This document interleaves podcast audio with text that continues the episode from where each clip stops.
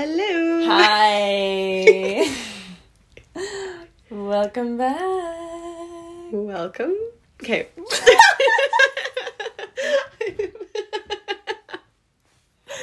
have to get the squirreliness out every time. It's fun.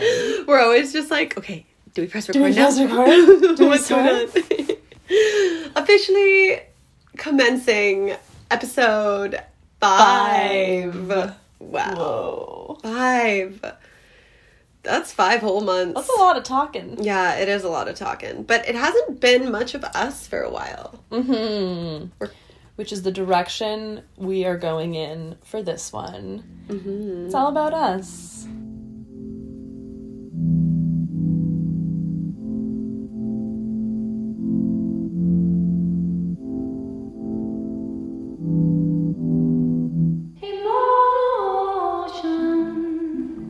Welcome to the Full Bloom Podcast. Where we talk about whatever the fuck we want. And you're invited. We have decided to make May's episode about masturbation mm-hmm. and sex with ourselves because May is the month of masturbation. Masturbation Month. Learned that from Ev'Yan Whitney. Yes, love Ev'Yan Whitney. Let's shout, her out, out. every time we can. Um, Have we shouted her out before? I don't know, probably. Yeah. If not, that's off brand because I shout her out like every day of my life. so yeah, we're really excited about this one. Mm-hmm. Emma, Updates. where you at in your cycle? Oh yeah. Where am I at in my cycle? I feel like it's nice to talk about this now after that episode with Stella because the language that we mm-hmm. use, I feel like folks will actually understand what we're talking about when we're like, I'm in my inner fall. Totally. Yeah. Day eight. Inner spring. Feeling it. Like, I think a big thing for me, knowing where I'm at, and that goes along with my confidence, is my skin clears up Ooh. right after my period's done. Yeah. And then I'm like, okay, I feel like I have a bit of a glow coming back. I'm not like feeling weird every day about this like new zit that decided to show up. This like hormonal fucking mountain that nobody else probably even really notices. I mean, I'm sure people notice, but no one gives a fuck, you know? Yeah. But then it really can like affect your day. So I think for me, in inner spring comes that like boost of confidence, but then also like the estrogen rising and just feeling more of a pep in my step, feeling like more like myself, I think, right now. And noticing too how I've been working nights. Um, I'm getting more into the groove of it, but also like I have so much more energy, even just today, and like feel way better than I did like yesterday or You're doing all your things today around the house. yeah, puttering. Yes, Emma is one of the biggest putterers I've ever experienced. And I love it about her, but it's so funny. Like, even just today, she's like, I'm gonna do yoga. And it took her like 14 laps around the house and like 35 different things to put in the room in order to like do yoga. You have to set the vibe. Yeah, you just like buzz around, and I always just sit and like watch. What's she gonna go get now? Even like setting up to record, it's always like, okay, set the vibe. yeah. Like we recorded my room, and I'm always like, Taylor comes in with the tea and sits down and waits, and I'm like, red light on, lamp on, light the candle, incense, Palo Santo, close the window, sit down, get up, get my tea, come back. Get up, get the tarot cards, come Yeah. back, open window, Yeah. close window, get Harlow, get Harlow's TV. By the way, Harlow's here recording with us this time. Say hi. She's taken to humping Emma's stuffed cat, Yes. so we had to put that out of reach Yeah. so we could focus. But she's our new little angel that we're taking care of for the next little while, and we fucking love her. yeah, so much. Yep, day eight. Sweet. Love that for you. That's all from me. I you? love how opposite we are. You bleed on the new, New moon. moon. and I bleed on the full moon. Word. So that's why. I guess it makes sense. Mm. Which was like what did we looked into it once and there's like bleeding with the full moon is like more of like a wild like independence like a creativity It, I think it's the full moon. When you bleed with the full moon, you're on a path of like healing and Right. yeah, like solo work, Yeah. creative. You're like working in like the healing world of some sort. And then when you bleed on the new moon, you're like you're like fertile or what was it about like It's- motherhood? yeah literally like have a baby. Which makes a lot of sense because yeah. especially like the work you do and everything. yeah. Surrounding surrounding babies.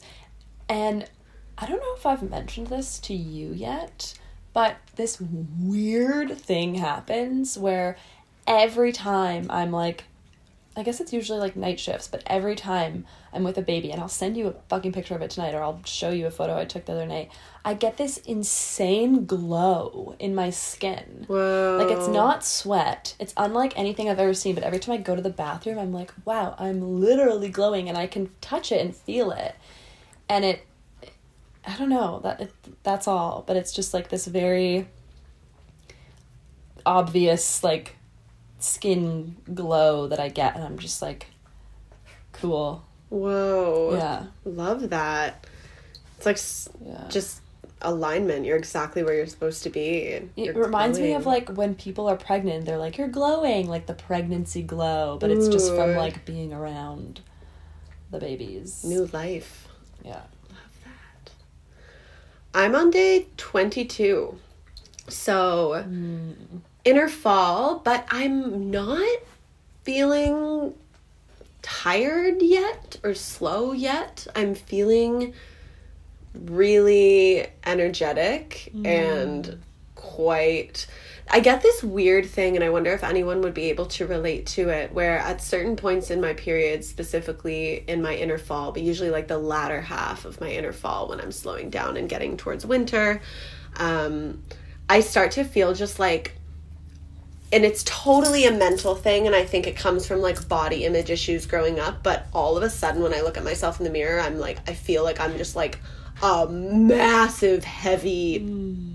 like blob of a human. Mm-hmm. And it's so weird. And i know it's gonna happen every month. And then every time it happens i know what it is. It's totally hormonal. But every time i'm still just like "Blech." like i hate it every mm-hmm. time. Um so other than that, I'm not really feeling other than this like nasty mental well. battle. I'm not really feeling any other slowness or heaviness. I'm still feeling like I have a lot of social energy, a lot of kind of drive. I feel like I'm still really taking things on and kind of filling up my calendar and excited to do that in the way that I am in my mm-hmm. spring. So mm-hmm. That's me right now. But I guess it's like last time we recorded when you were saying and asking Stella about like still having Yeah. energy. It's like not a bad thing. Yeah, feeling like, oh, I'm I shouldn't I shouldn't be in this because I'm on day this, but it's like no, no, no, like it's totally related also to just like your exterior world as well. Like you can't discredit that like if you have things going on that are filling your cup, it doesn't mean that mm-hmm. you can't be feeling energized by them. Like I think for us in particular, like we're both feeling like energized and motivated because of Vanagon and etc. and like our plans and just mm-hmm. re-finding this kind of like fire. So yeah, I guess we're both kind of like energized and hyped up. We have a lot going on. even actually this month too, I noticed some months I just don't even have any period symptoms. I think I've I also kind of hate saying symptoms. It sounds so like clinical, but like mm-hmm. Like body things happening. Like also yeah, like last month I just didn't have even cramps. I remember just like getting my period, be like, oh, there it is, and then it was just gone. But this month, all of a sudden, I was like hit with it and in so much pain. yeah, you had that really bad day. Yeah, all of a sudden I was like, holy fuck. Like it's like really burning. Like feels like Ugh. an internal fire. But then I had the nettle tea. nettle tea. Nettle tea and ibuprofen because we're dualistic. What am I trying to say? We love medicine, both pharmaceutical and natural. Yeah. That's yeah. how I'm going. there you go. Love that. Do you think it maybe had to do with the like intense schedule change for you? Yeah, maybe. Yeah, it kind of lined up with that. You should get into that. Let's. I want to. I want you to talk about your like witchy nightlife. Okay.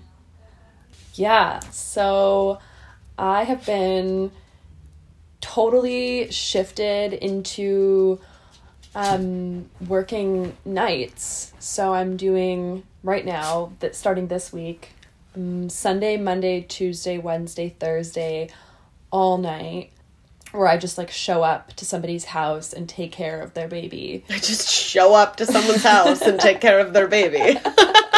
it's literally that from 10 p.m. to 6 a.m. And I'm in I'm in the groove of it now more so than I was when I first started. Because when I first started, it was like a few days and then off for a while, or like one night. And but it, it was it was weird to get into, and I felt like so fucking witchy the mm. first few times, and I still kind of do. But also now that I'm more into it, it's just kind of like the way it is.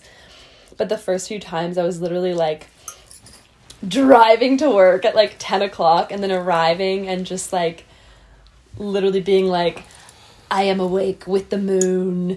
Everyone else is asleep. Like it's just me and the moon and this child and like just feeling like the ultimate caretaker but also feeling like it was so like romantic.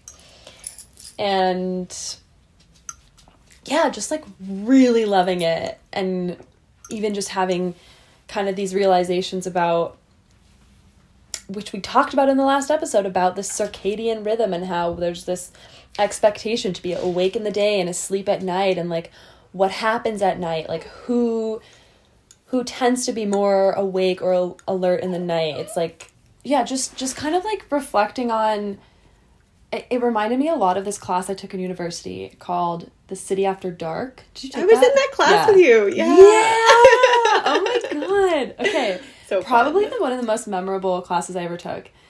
Um and just kind of reflecting on the world at large, like cities and society is built around a essentially male biology, B people who have day jobs and like fit into daytime schedules and it's not catered to people who have night jobs like whether that be sex workers or pe- people who experience homelessness or people who just do night shifts not you know like nurses whatever like any any kind of like work like that it's just like essentially in a way the world isn't necessarily catered to your success but historically the people who are like awake at night like offer have such different kind of like offerings or experiences in the world it just makes me think of like witches and like y- new moms are like awake all night and like caretakers nurses people like that just like really get to experience the night in this new way. And then you think about like artists and people who just suffer from insomnia and generally maybe are like neurodivergent or can't sleep and then end up like creating beautiful things in the middle of the night. I just felt so moved by it. And it was also kind of hard at first to get into the rhythm, but yeah, like I said, now I feel like I am. And it's just I've never had a job that like flies by so quickly too cuz just working with the cycle of a baby and its needs through the night is like if you can figure out their language and learn their cues and learn like what they want it's very quiet and calm and yeah it's just it's been really cool. And so this is now my schedule like five nights a week for the next like until mid July basically with like this one family. So I'm getting to know them really intimately too and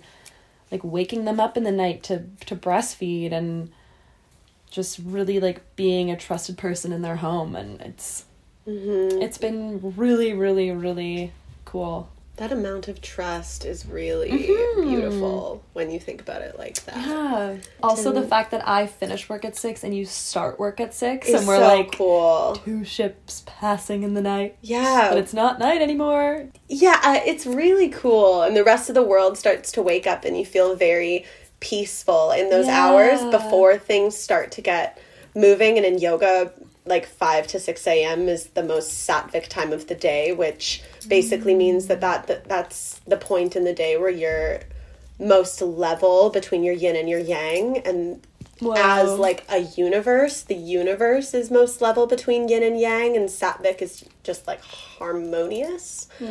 Um, because there's no like rush of anxiety yet, because there's no like get up and go go go with like the general world just yet.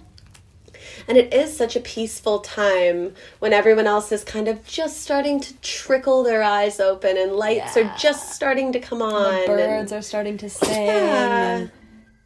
and-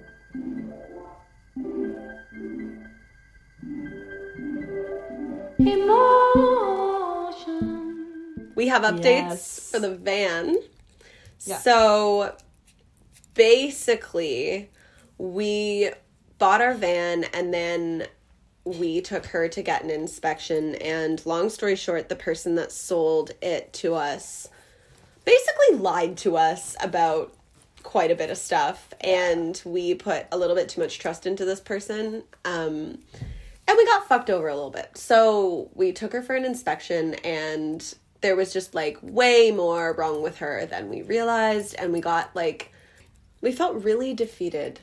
Yeah. I think. And I think, But we allowed that to really seep in for Yeah. like a good little while before checking ourselves and being like, okay, what if we got a second opinion? What if we actually tried to do this rather than stopping after the first man tells us that we shouldn't do this? yeah, because I think as women having to deal with anything in the world of cars and mechanics and mechanical issues Just sucks. it sucks you you know like we bought this van because we wanted to learn like we wanted to make it a project that caused us to learn all of these things that we don't know already so that in the future we will have that knowledge in mm-hmm. our endeavors so And we kind of forgot, or at least I kind of forgot that our plan was to like do the work and figure it out. Yeah. I was like, oh, it's gonna be too hard. Okay, never mind. yeah so we went through B. this bit of like a weird disconnected phase Uh-huh. um even just kind of like with each other like we weren't really even like seeing each other just because of our schedules and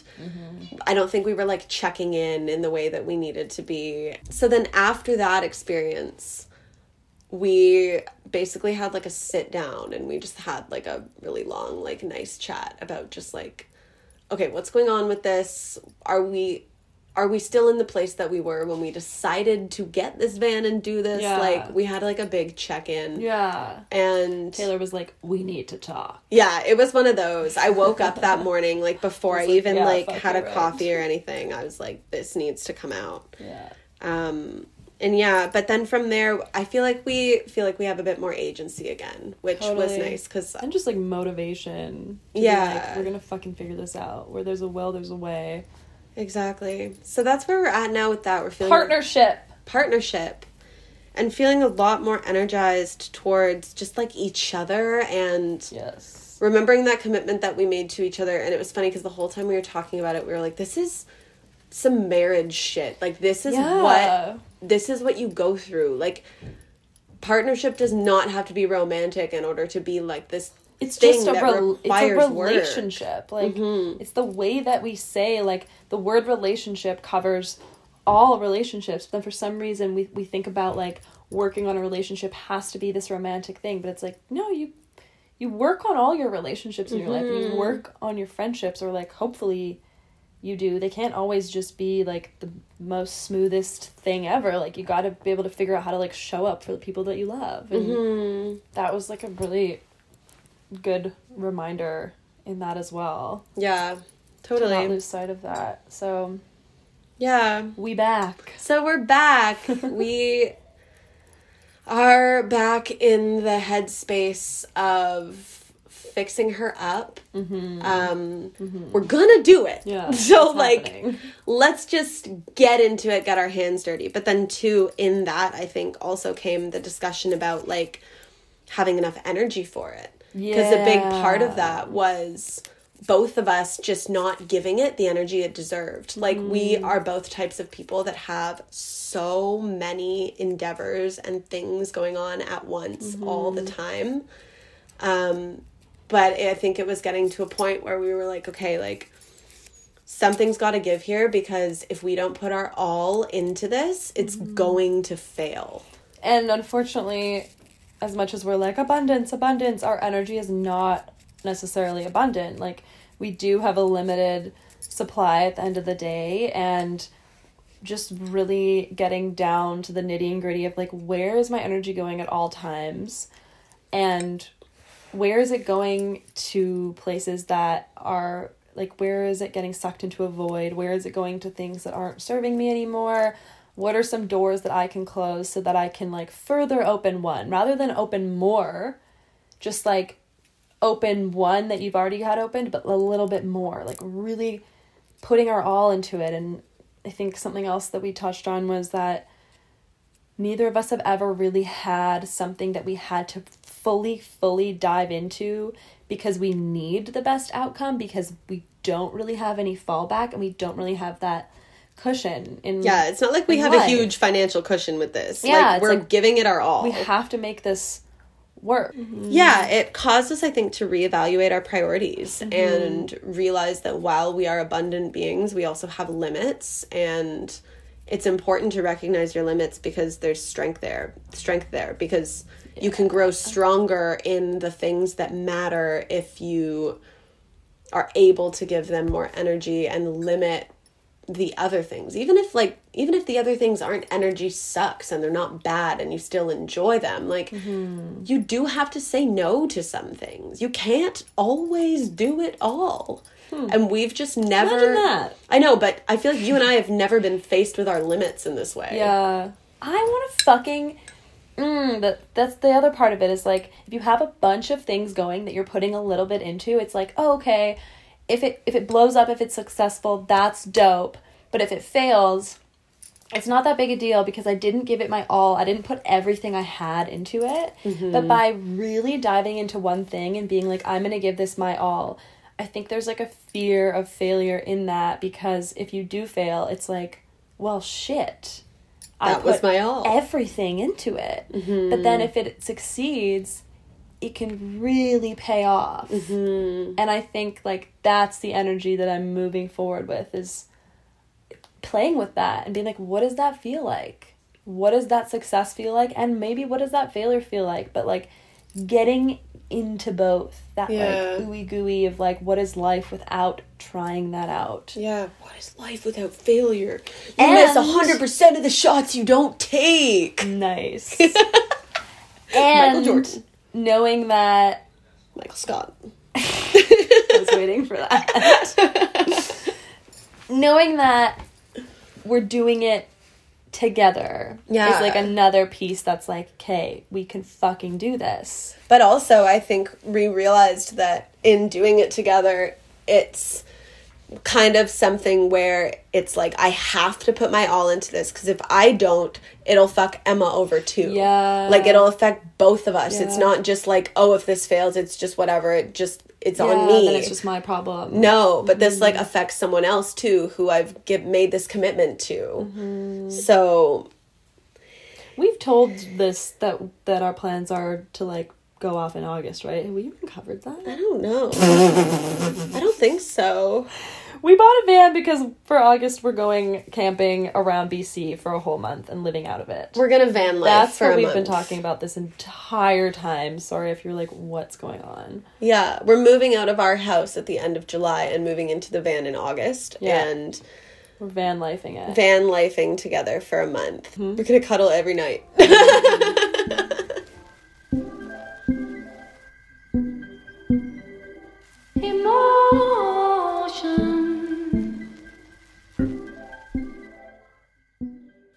so that's kind of where we are with our van and our just like personal lives and relationships. Yeah, 30 minute update. That's us. Yeah. So Masturbation. let's talk about yeah, sex, baby. Let's talk about you and me. How did we get to deciding that that's what this was going to be? Weirdly serendipitously, hmm in that it's just been like on my mind lately, also as I am expanding into partnership romantically. Um, and of course, like a sexual relationship unfolds in that. That, that was like such a like therapist way of being like, I'm dating somebody and we're having sex. Yeah. yeah,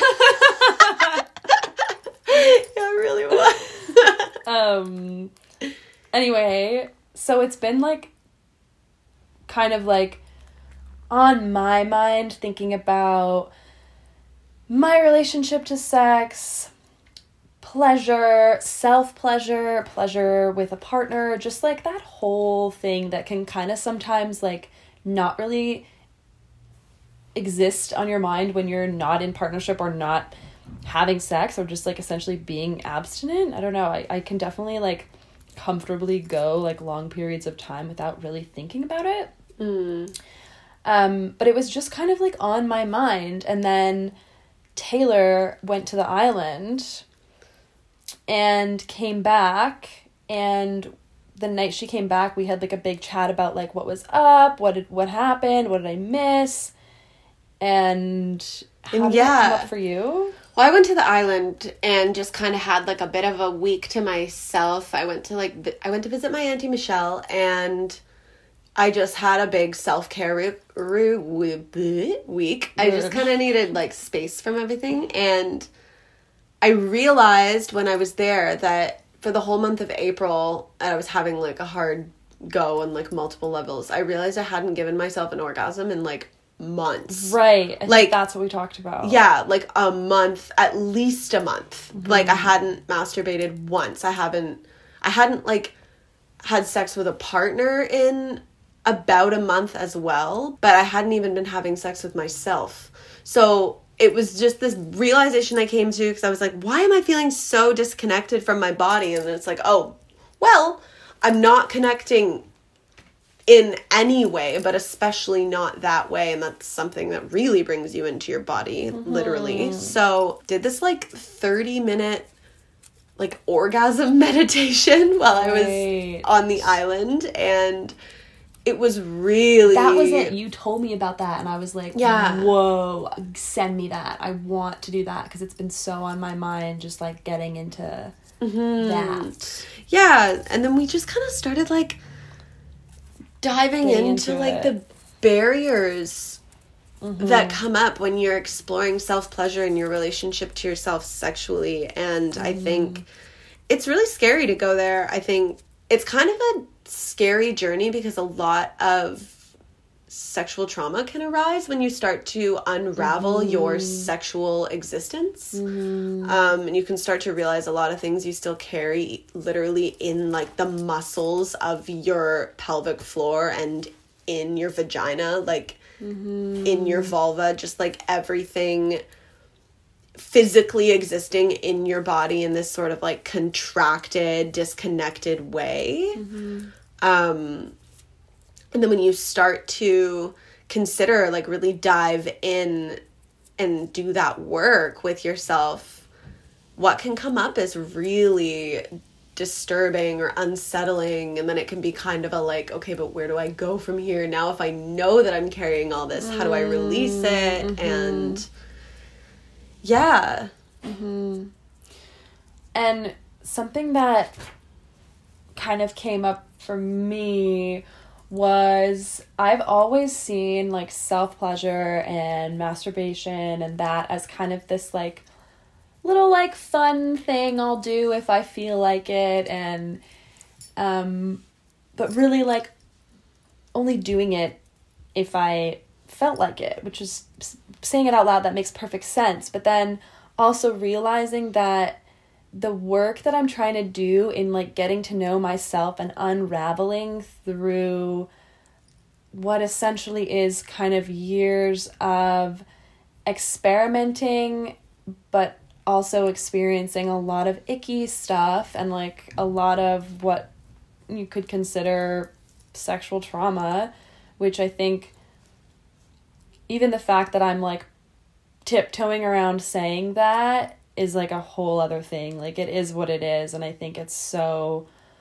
um unfortunately widely experienced on a huge spectrum of what that might look like, but anyway, um kind of getting to know my body through those experiences um I've realized that I think like the work that I want to do in terms of getting to know my body has to be kind of more like a, a commitment to myself to do it and like a, mm-hmm. a routine in the way that one might commit to exercise or showing up to work when you don't want to because for what you need to pay you need to get paid or whatever like exercising even when you don't want to because you know that like discipline or you want you, to get to know your body in that way like i've kind of been seeing like i almost feel like i need to like remember to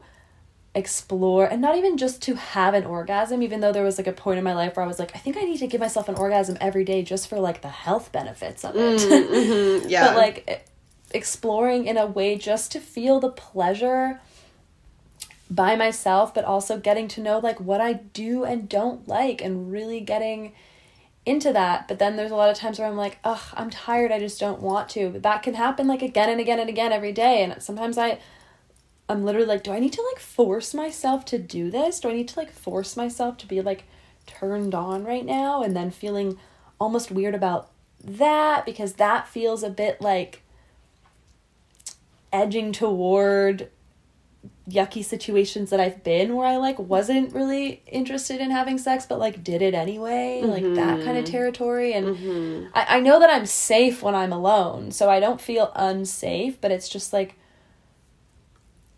I think I need to just personally like I think like I need to really like go in to like to go in to like enter that space and you know though like yeah totally I um, I think too, it's interesting.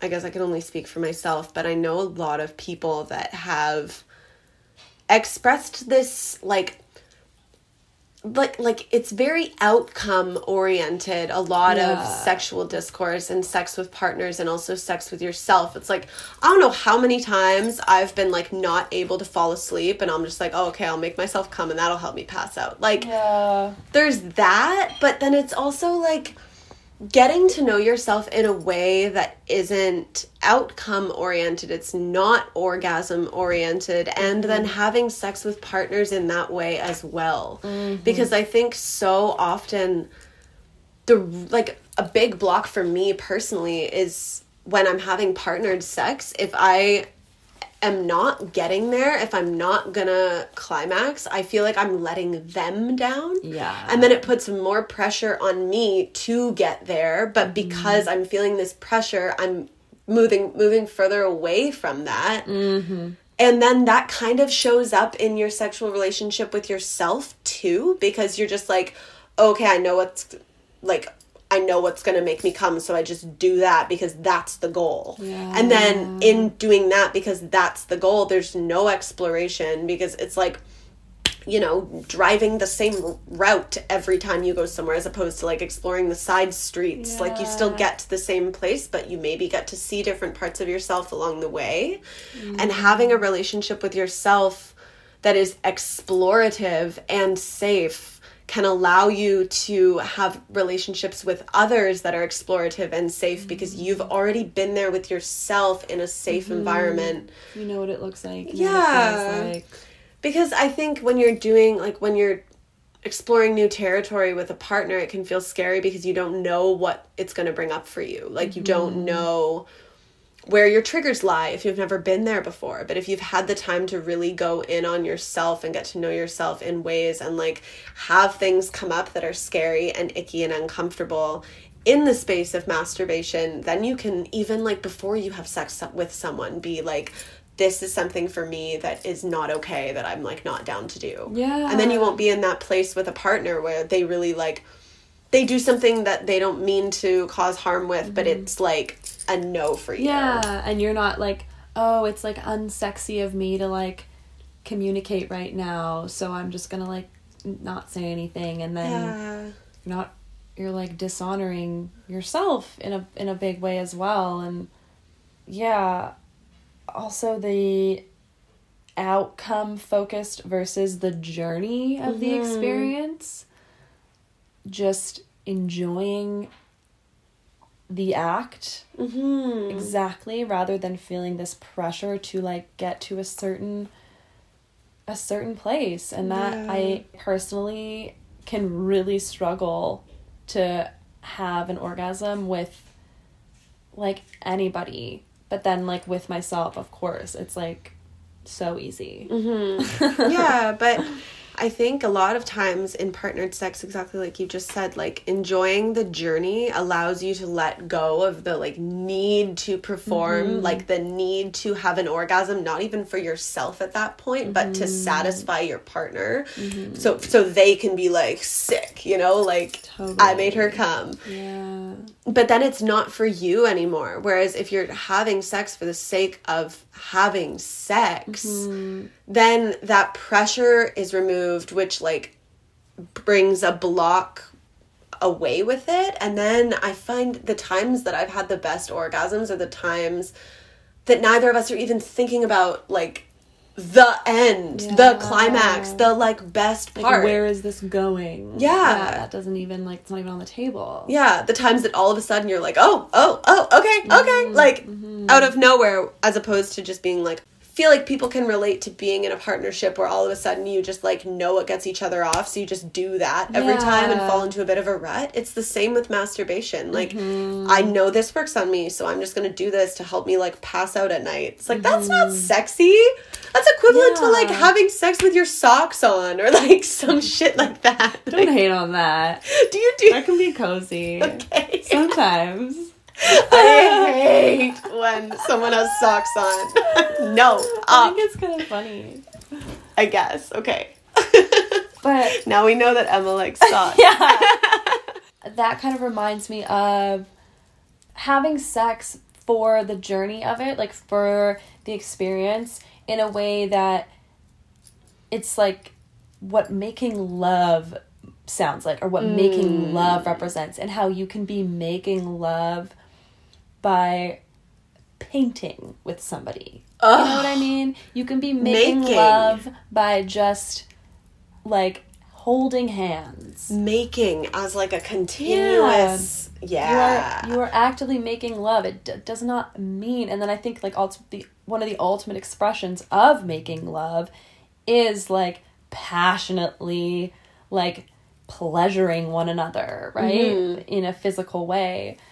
And then and then when it comes to masturbation like making love to yourself or like fucking yourself or just mm-hmm. like really and then holding yourself also. Mm-hmm. And just like really being present with like all of the feelings that you've gone through. And then also being present with like maybe the feeling after you did potentially have an orgasm of being like whoa like that was amazing. And just like relishing in it or kind of being like it's like sometimes I'll come out of it and be like, oh, like that was kind of like weird, or like I feel kind of like weirdly emotional or like raw right now, and just like getting into that, but like being able to support yourself gently through that rather than just like avoiding it at all costs or. um, yeah, there's just like there's so much there.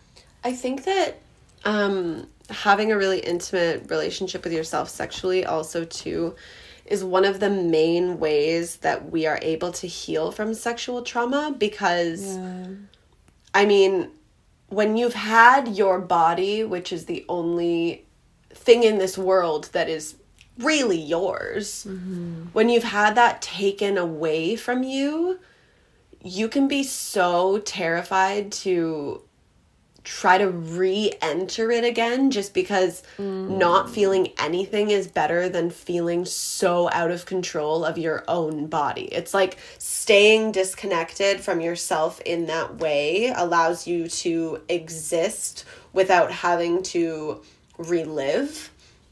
And I think I'm that's like a big part of why people you know maybe have trouble having intimate relationships with others not even on like a sexual level but on an just intimacy in general Um, because it opens up old wounds a lot of the time right but Yeah. if we are able to gently you know maybe like for the first bit your masturbation doesn't even look like like touching yourself like touching your vulva or like Yeah, it could literally be like a, a you can literally leg massage. yeah you can like run yourself a bath like whatever Spend nice time. It's part like incorporating just self pleasure in whatever that might mean yeah into a routine as like part of your practice. Like I think that's just where it's showing up for me and how it can kind of more so become more important and not this thing that I feel like I have to force is recognizing that it is a practice mm-hmm. and that it can be part of that and that pleasure is accessible in all of these different ways. And it also makes me think about sex in ways that's not necessarily like penetrative mm-hmm. and all the different forms and this like everything just coming back to this like sexy juicy spectrum of experiences that are all valid and valuable in their own mm-hmm. ways. Yeah i yeah just i think in terms of like reclaiming your body like after trauma um mm-hmm. it's like the safest way to rediscover yourself sexually after that because like like you said earlier like you are alone you are safe and like mm-hmm. You can come back into your body slowly in that with full trust in knowing that you are in control. Mm. After things have been taken out of control for you it's like the number one way to have agency over your pleasure mm. over your orgasm. And i i notice it for myself more and more as i kind of get into this stuff. I notice that i carry and I've heard other women talk about this too, like a constant contraction in my pelvic floor, in my in yoga we call it the mula bandha, like your um basically like the your Kegel muscles, muscles you squeeze when you pee. Um, I had one woman explain it to me, and she feels like she's just always doing a Kegel. Like she feels like she needs to keep herself closed as possible, and she said that it had to do with like trauma from childbirth, she thought.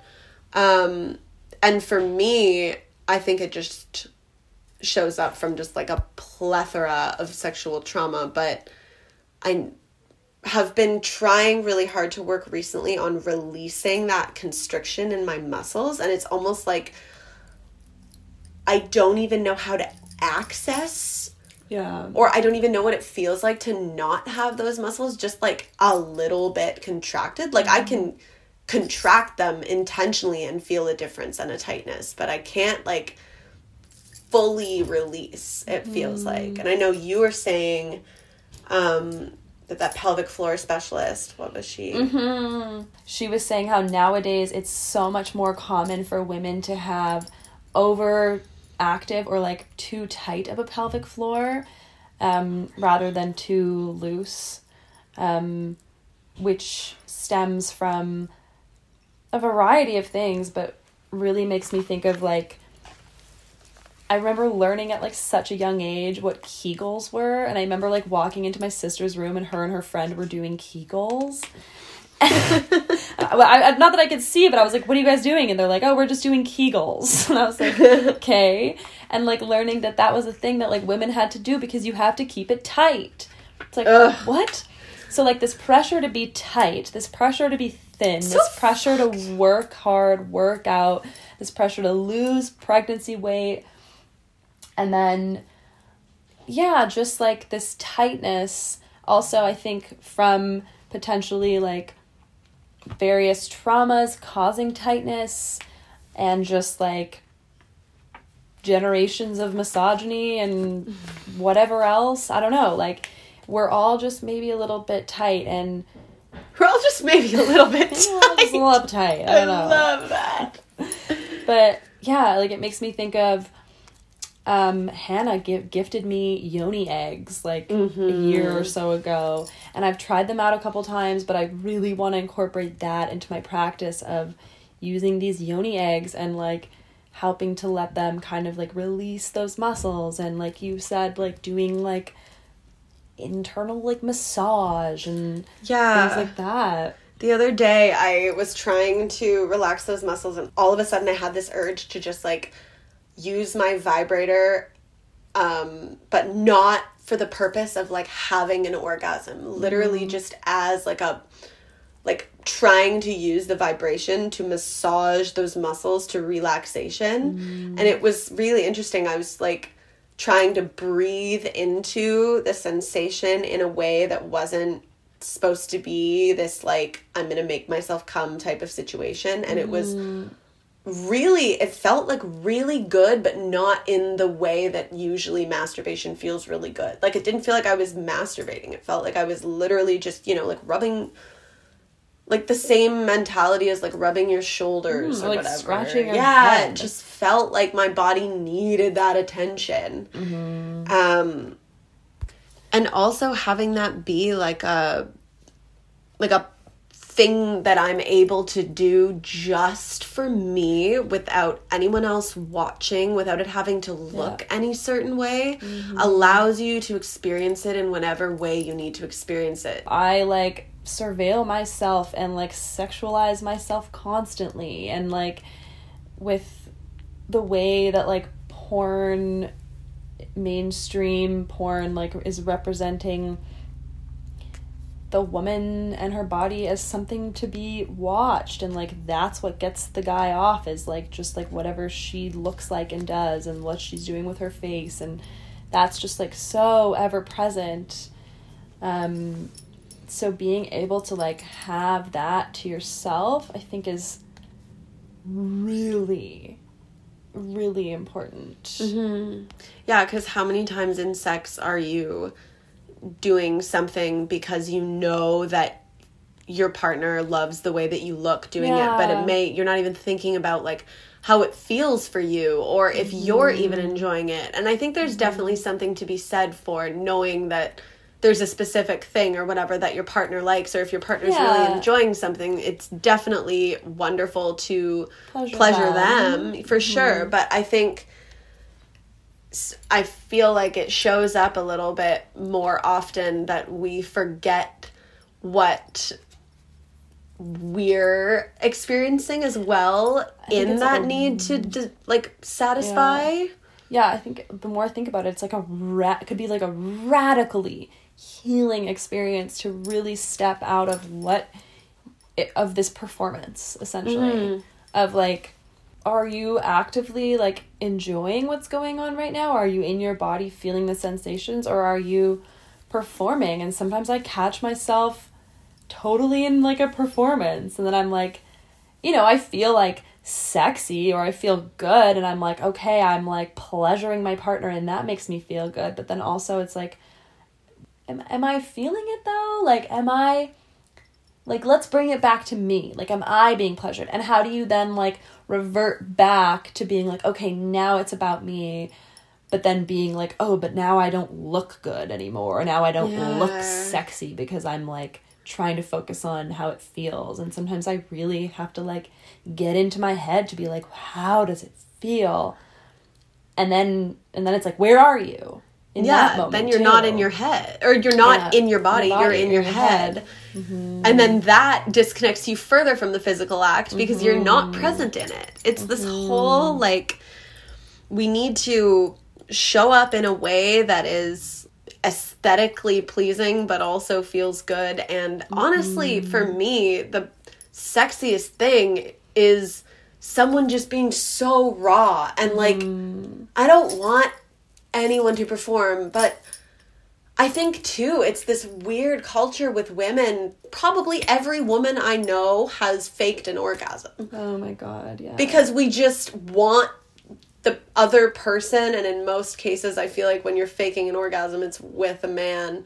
Mm-hmm. Because they're just so they just like want you to come. Mm-hmm. And so you want to just give them that because you want it's almost like a pat on the back for them. It's like mm-hmm. oh i made her come. Great. Now i can like feel like a man and like Totally. finish this off. But faking an orgasm does absolutely nothing for either party Yeah. except maybe give the other person a bit of an ego boost Yeah, for like, like, a temporary second band aid. yeah, but then it's like I didn't come. You don't actually even know what I like, and going forward, you're still you. not gonna know what I like. Yeah, In a very intimate situation. yeah. But like in the moment, you feel like you're doing them a service because you just Mm. want them to like feel like proud for making you come. It's like this And I think like personally for me it's like a bit of a like, ugh, okay, like I know I'm not gonna get there. Yeah. But they don't need to know that. So I'm just gonna do this so that I can almost like relieve myself of this pressure or like relieve myself of feeling like like having the instead of having to be like, you know what, like you can stop because it's not gonna happen rather than having that conversation and then feeling like there's something wrong with me. Mm-hmm. yeah, Just like and then you have to like console them. Yeah, it's no, no, it's no, not- it's, it's not, not you. you. Yeah, Ugh. It's just like it's just me. It's like what's me? What's me? There's nothing wrong with me. There's no like addressing that there's nothing wrong with me and like really getting like dirty on that. Like dirty on that. yeah, like I am fine the way I am just because there's this like weird external expectation that I need to like my body needs to respond in a certain way for this to have been a successful successful exchange. Successful. Successful exchange is like let's fucking throw that out the window. What does that look like? Like what does like keep wanting to say it. I feel like every episode every episode we're like radically this. Yeah, we're Like, really what does like radically unapologetic sex look like? Ooh. And where does that start? Wow. That I don't know, but it's hot. solo. it starts solo. Mm-hmm. Because you have to know what the fuck you want and what you like and what feels good and what mm. doesn't feel good before you can show up to someone else and be like, touch me, babe. like, it's just not gonna happen. Like, you have to do, you have to show up whole and fully realized. And of course, a big part of a sexual relationship is exploring together and Yeah. exploring new things together and trying new things and walking new lines and seeing what feels good with your partner if you're with someone that you feel safe doing that exploration with. Yeah. But a certain level of being able to even comfortably do that exploration, even if you are very comfortable with your partner in that way, is knowing your own body. Mm-hmm. It's both. It's both.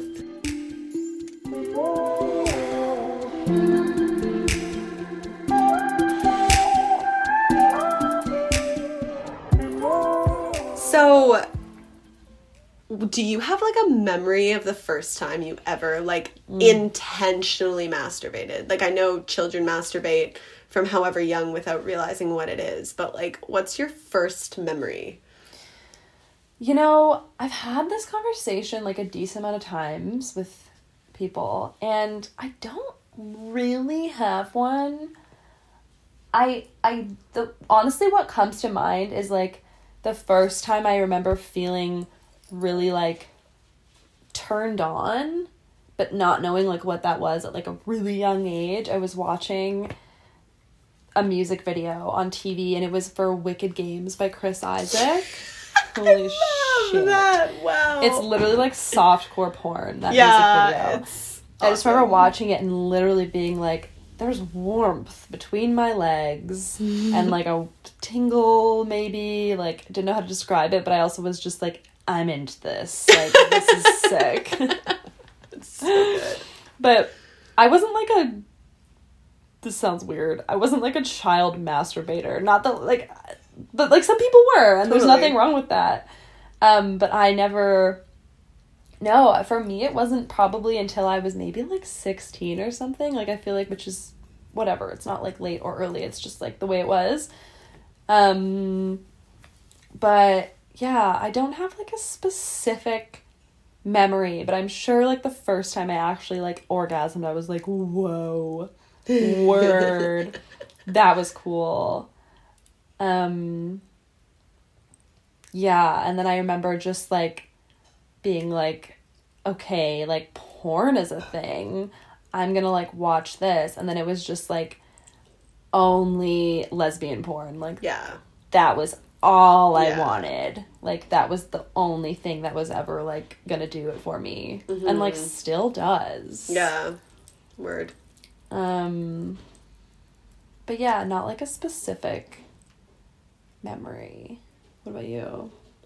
I I know that I definitely realized at some point that like things felt good. Like I remember really enjoying taking baths at one point when I was maybe mm-hmm. in like I don't know, I was probably like 12 or something and all of a sudden baths just felt amazing. and like mm-hmm. the hot water just felt so good and we had like one of those shower heads that came off and I would like fuck around with her. Yes. But I don't remember actually like and I guess we just had this whole discussion about like it's about the journey, not the mm-hmm. destination. So like that can definitely be considered masturbation. But I remember the first time I made myself come, I had a Sony Ericsson slide up phone. Like it was like Was it the buzz of the phone? yeah, it was the vibration of the phone. I used to like go I did that with my an old iPhone once. yeah, I used to go into, I think I was in like eighth grade at this point. I had like a pink slide phone. And that's important because when I slid it up, there was like a bit of like a groove in where it was slid up Nice. that like felt nice. And I would go into your like ringtone settings and just make it vibrate nonstop. And like, I remember that did it for me this one day. And I oh was Oh, like, okay, that is what Yeah. it's about, people. I like, when you first at whatever age you first start to explore self pleasure, it's about the journey because you don't know where it's gonna go. Yeah. But then the second you like have an orgasm, it's like, okay, that's it. I want that again. Yeah. And at a certain point it becomes like that it, like switches to being like that's what I'm trying to get. And then now having this kind of like reckoning of being like I kind of want to get back. It's almost like some inner child healing shit of being like I want to get back to being like a kid who was just like didn't know what happened, so I was just like feeling around and like Mm-hmm. exploring without And the interesting thing too is I feel like there is still that. There is still this we don't know what it's going to feel like because orgasms can feel different from one to the next. Oh my god. I feel like this is kind of like a thing that I've always wanted to talk to someone about and I've just like l- never really thought of it and it's kind of vulnerable, but here we are. Um just hearing from other people and from like the internet that there's like different types of orgasms. That's always been like a confusing thing for me because honestly, like I know there is a very specific type of like clitoral orgasm that I can have that's like a big rush and a big release and I'm like, "Okay, like that was it. Like what else would that have been?" But then there's these like other moments usually during sex of like just penetration where it's like it's not the same, but I'm like, that was something else. Mm-hmm. And I genuinely don't know if I can say, like, there's a part of me that wants to be like, I want to consider that an orgasm, but then I'm like, can I? Is that a, am I allowed to consider that an orgasm? Like, what are the rules? And like, can I, can I say like, oh yeah, I came, but like, it was like, not that one. That just like honestly really confuses me, and I like, Mm.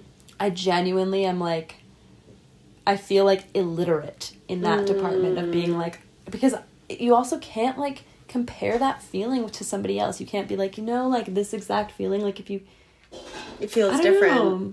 I mean, I personally, I think that the way that if I'm masturbating, the way that I get myself there, if it's like I can get myself to different places with the different things, you know, and if I mm. try something different, it might feel different mm-hmm. because it was a different route. It's like the same thing. I feel like vaginal orgasms of course they're going to feel a little bit different. They're coming from a different place in your body. Yeah. So of course they're going to feel a little bit different than a clitoral orgasm or if you have like both types of stimulation going on or if you have like anal penetration happening or whatever that's hap- whatever combination of factors is happening that leads you to climaxing i feel like indicates how it feels because it's coming from different points and different parts of you right like different things are mm-hmm. involved honestly i feel like you can consider an orgasm an orgasm if it felt like an orgasm to you like i don't think that there's this like There's no like rule. yeah, it's almost like like orgasm is, gatekeeping though. with yourself. Yeah. Yeah. It feels like there is. But then it's the same conversation as like, was it sex if there was no penetration? Mm, like, mm, yes, mm. you know, it's whatever Yeah. it means to us, I think. No, totally. 'Cause there's like, yeah, there's different levels, there's different experiences. What's interesting too is the way that we like don't talk about this stuff. Yeah. Like when I. I remember for so long not even talking to my best friends about it, you mm-hmm. know, and the first time one of my friends ever asked me, one of my like best best friends growing up, she I guess had like her body had changed and her vulva had developed and she was like is my pussy supposed to look like this basically but it was this like super like squirrely nervous awkward Yeah. thing where she was like like what does it look like for you Yeah. you know and which is actually crazy that like we don't even know what our pussies look like each other's pussies look like. They all look different. when you're a person with a vulva and all of a sudden it's just there like i don't i don't know what that was like for other people but i remember one day just being like okay where it's like shit's new down here Oh my god, I remember looking in the mirror, like literally putting a mirror between my legs and being like, "Whoa, yeah who's Okay. she i don't know her holy Like- shit!" But yeah, it is this weird topic that isn't discussed. I feel like Mm-hmm. a lot of people go their whole life without discussing their masturbation with anybody. Mm-hmm. And here we are. Imagine like being able to healthily talk about it at a young age with like your parents. Mhm. I hope to God I do that with my kids. I Oh, vow yeah. to. Yeah. Because that would just change the game Yeah. completely. Yeah, instead of feeling like it's this dirty, shameful thing that Yeah. you do, having it be an open conversation, Yeah. we may as well have it be an open thing. It's the same as Well, even just the fact that like growing up, it's like somewhat acceptable for guys to do it, but then like girls aren't really supposed to touch themselves, and like the way that it's acceptable for like or expected for guys to like watch porn, and then you find out like girls watch porn, and you're like, what? Like, what do you mean? And like just so nasty. even even having asking that question to like a group of men and women being like do you remember the first time you masturbated like i guarantee all the men are going to be like yeah i remember the first time i jerked off and then i was doing it like five times a day for like the next 10 years Yeah. and like shit like that like the way that they can they talk about it is like so casual which is like i feel like for a while i was always like ew that's so gross but i'm, I'm probably just like jealous like, like You're having five orgasms a day. Yeah, like, like, that's what? great. For us, it takes like a mood set and like a lot of time, Dim the lights. mental energy, like oh my god, emotional energy, so much. Ugh. yeah, emotional energy for sure. I mean, we could obviously talk about this until the cows come home. that and kettle of fish, Kettle of fish. in every episode, please. Radically unapologetic kettle of fish until Cows. the cows come home. That's the title. Something that I think is like a good way to. Sorry, I really like that. How are we going to move forward with from this conversation in terms of evolving our or showing up for our sexual selves? Like what what are the practices that we're going to commit to or like what are we striving to achieve? etc etc. You know what's coming up for me right now? What? Tell me. like not even necessarily on the same wavelength but just from the very beginning like you said at the beginning how you feel like it should be like more of a routine for you right now in your mm-hmm. journey. I'm even thinking like Abstinence. for no, but for me with partners like before it even starts, if I know that I'm not in that place, like not to force myself, like Ooh, yeah. so many times in the past I've known that I'm just not down. I'm like I don't know, bloated or like tired or like just not in that headspace, but I feel mm-hmm. bad like communicating that. Mm-hmm. No matter like what the partnership looks like and to actually like advocate for myself in that way and be like, mm. no, you know what? It's okay that I'm not there right now. It's totally fine. It doesn't make me less of a human or less attractive, you know? Oh, that's huge. 'Cause- yeah. I feel like part of my unraveling of my sexual trauma is recognizing that I am attractive without having to be sexualized or like having to be a sexual being a 100% of the time. Like I don't owe that to anyone. That you're not gonna get like dropped because you don't want to fuck. Yeah. They're not and gonna be I don't uh, want like I mean, I love sex and I love having sex with partners and I love Mm. exploring that and what that looks like and like most of the time I have like a relatively high sex drive, but I'm I'm trying to work on unraveling that from my like identity in a relationship Mm. because there's a lot of crap there that also needs to be unraveled. So the first thing for me I think is just advocating for myself in a way that allows me to say no. And then maybe that translates into my own sexual relationship because I can advocate for myself there too, like hmm.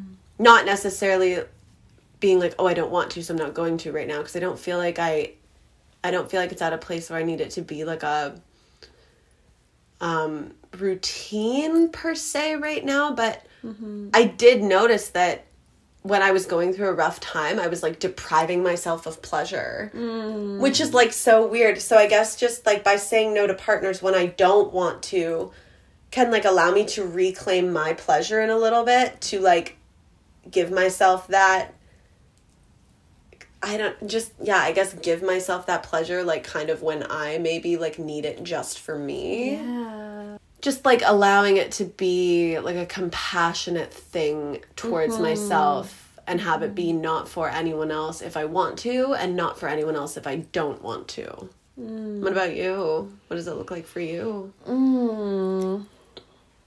I think for me, it looks like making it more of like a routine practice of like getting like like in the way that you like I said earlier that you might not really feel like exercising but you know that it'll like make you feel better. Like I feel like I want to kind of commit to like exploring in my own time and exploring in ways that aren't necessarily like orgasm centered or just like self pleasure because like I said I am like in a sexual relationship with somebody and I want to be able to show up there in like a way that is centered and also like down to like explore and like coming from like I did the research at home and now I'm like going out into the field Yeah. to like do it.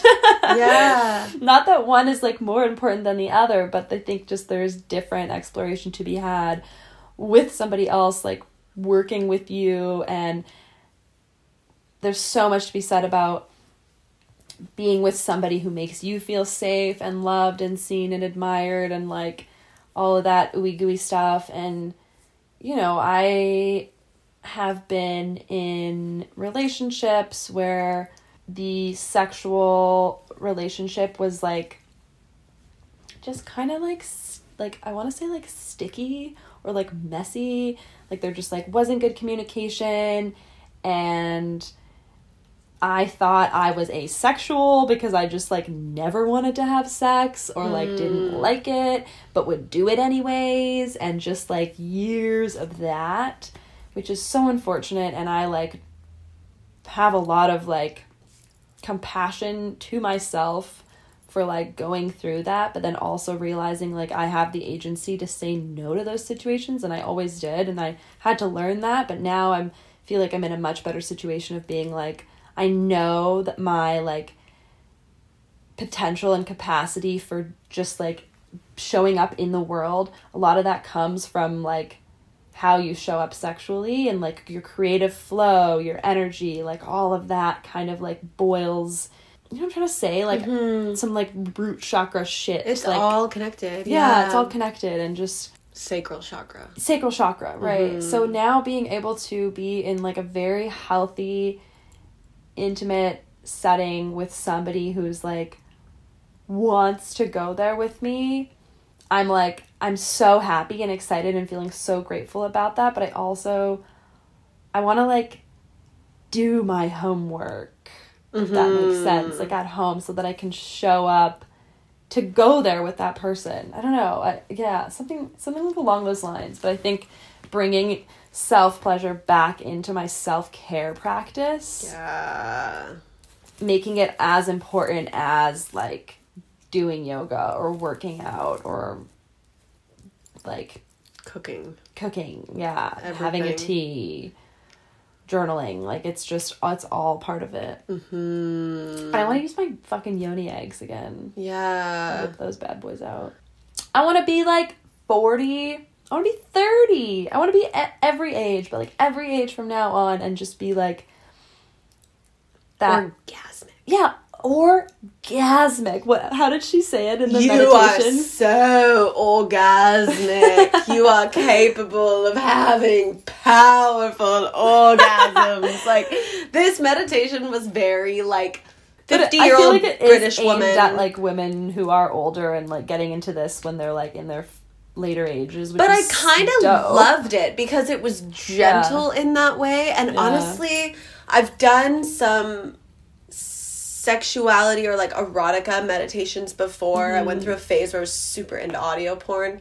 Um, but it was nice because she just kept telling you like the health benefits of orgasms and like Mm. reminding you that you are an orgasmic being. It's Yeah. not like you having an orgasm. And They're not disconnected in that way. It's like you are orgasmic. Your body is able to do this because it's supposed to do it. Like health like the health benefits aside, like your body is built to give you this pleasure because you are an orgasmic being.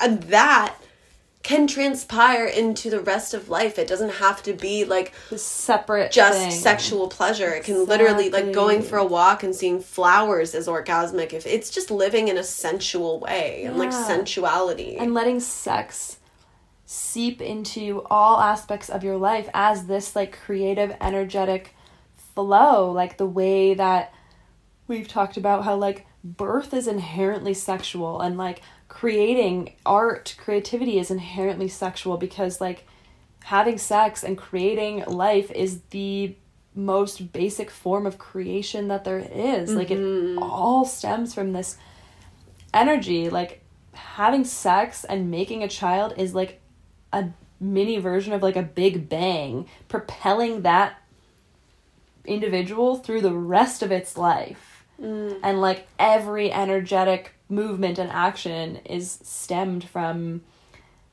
that orgasmic interaction not necessarily having to be orgasmic though just like pleasure and Yeah. the fact that we have a clitoris and the only purpose of it is for pleasure Yeah. there's no other biological purpose yep. we don't pee out of it Mental health.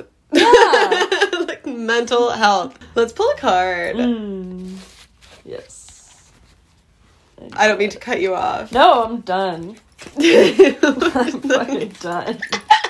oh yeah. Really leaning into this big pussy energy. Big pussy energy. We really want to know what's up with you guys. Like give us your first masturbation story or Yeah. something. Or like visions of your future self. Just for some this, like, reason- sexy, powerful being. What?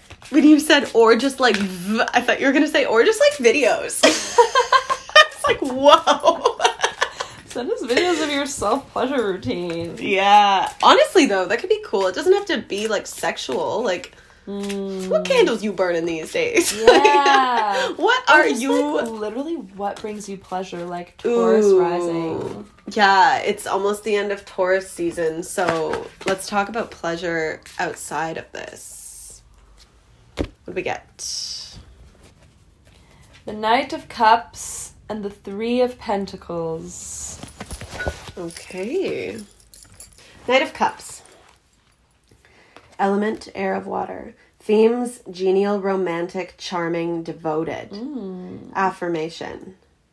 I hear the emotional call and know by following it, I make my dreams come true. Okay.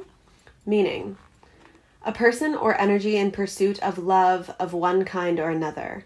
The Knight of Cups is charismatic and intelligent. They're motivated by their own lofty thoughts and are ready to act in the service of deep connection with their inner selves, if not others. This card says go after emotional fulfillment, follow your dreams, and manifest the personal projects and interpersonal relationships that will emotionally nourish you on the road to self actualization. Can represent Cancer, Scorpio, or Pisces. Mm. The pursuit of pleasure. Yeah. To get to know yourself in Literally. an interpersonal, emotional way. a person or energy in pursuit of love of one kind or another. Like I like it is mm. such an act of love to get to know yourself Self love. in this way. And I feel like even just self love is such a like buzzword and kind of like, what does that even mean? But like, just yeah, Love yourself. love like your fuck fucking yourself. self. Yeah.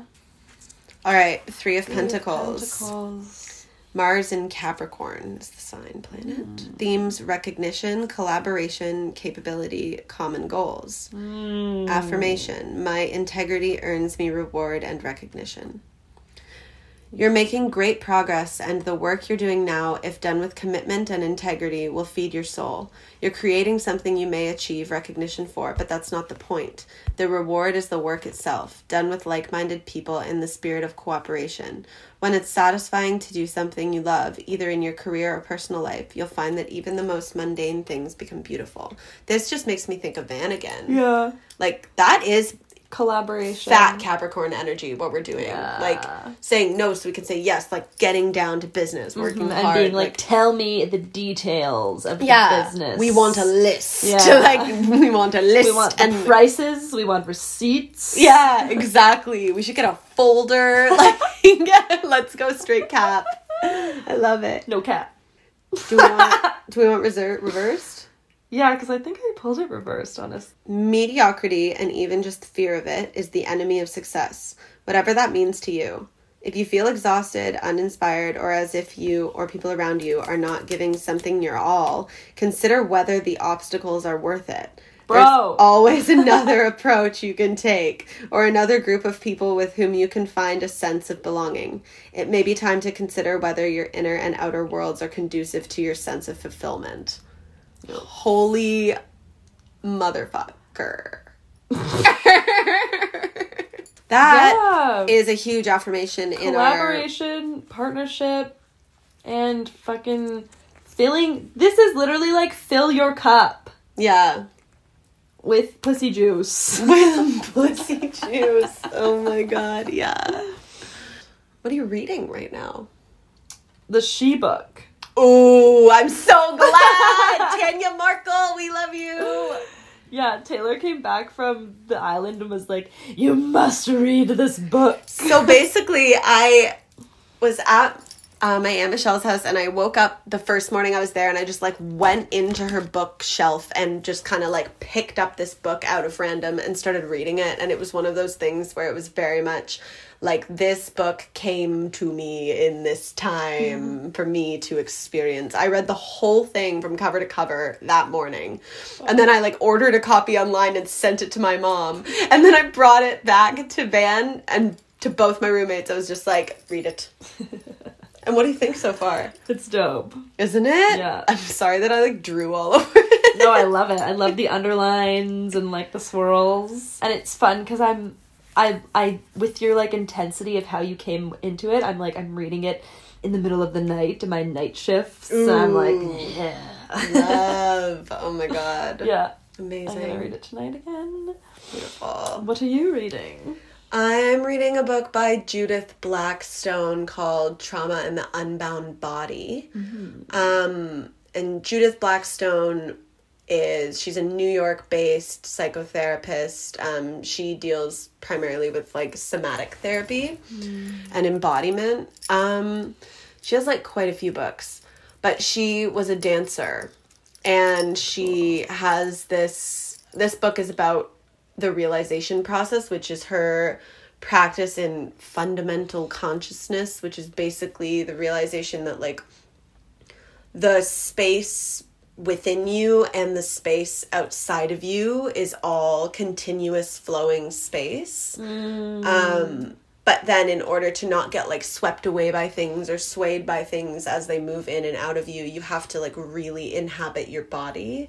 And so she takes you through all these practices of like literally standing and holding on to the back of a chair for stability and like breathing down into your feet and inhabiting your entire foot and what that feels like and mm. recognizing the space outside of your foot and the space inside of your foot and then moving through the whole body like that. Wow. And it's just like a huge grounding practice. It's really beautiful.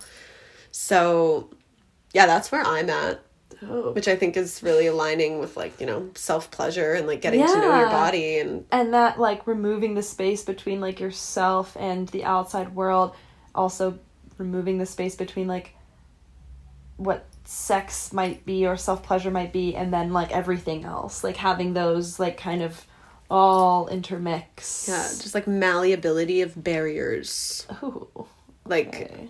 between us and other and then like us and partner or like us and ourselves. mm-hmm. but mind body soul Yeah. Love Judith Blackstone. If you're not familiar, you should go in on that. Bloom Squad. Tell us your visions of your future sexual self, your current sexual self. Tell us your pleasure, self care routines. all of it. We want to know all of it. Give us something. Give us something, please. God, we love you so much. Blooming away, day by day. Bye bye.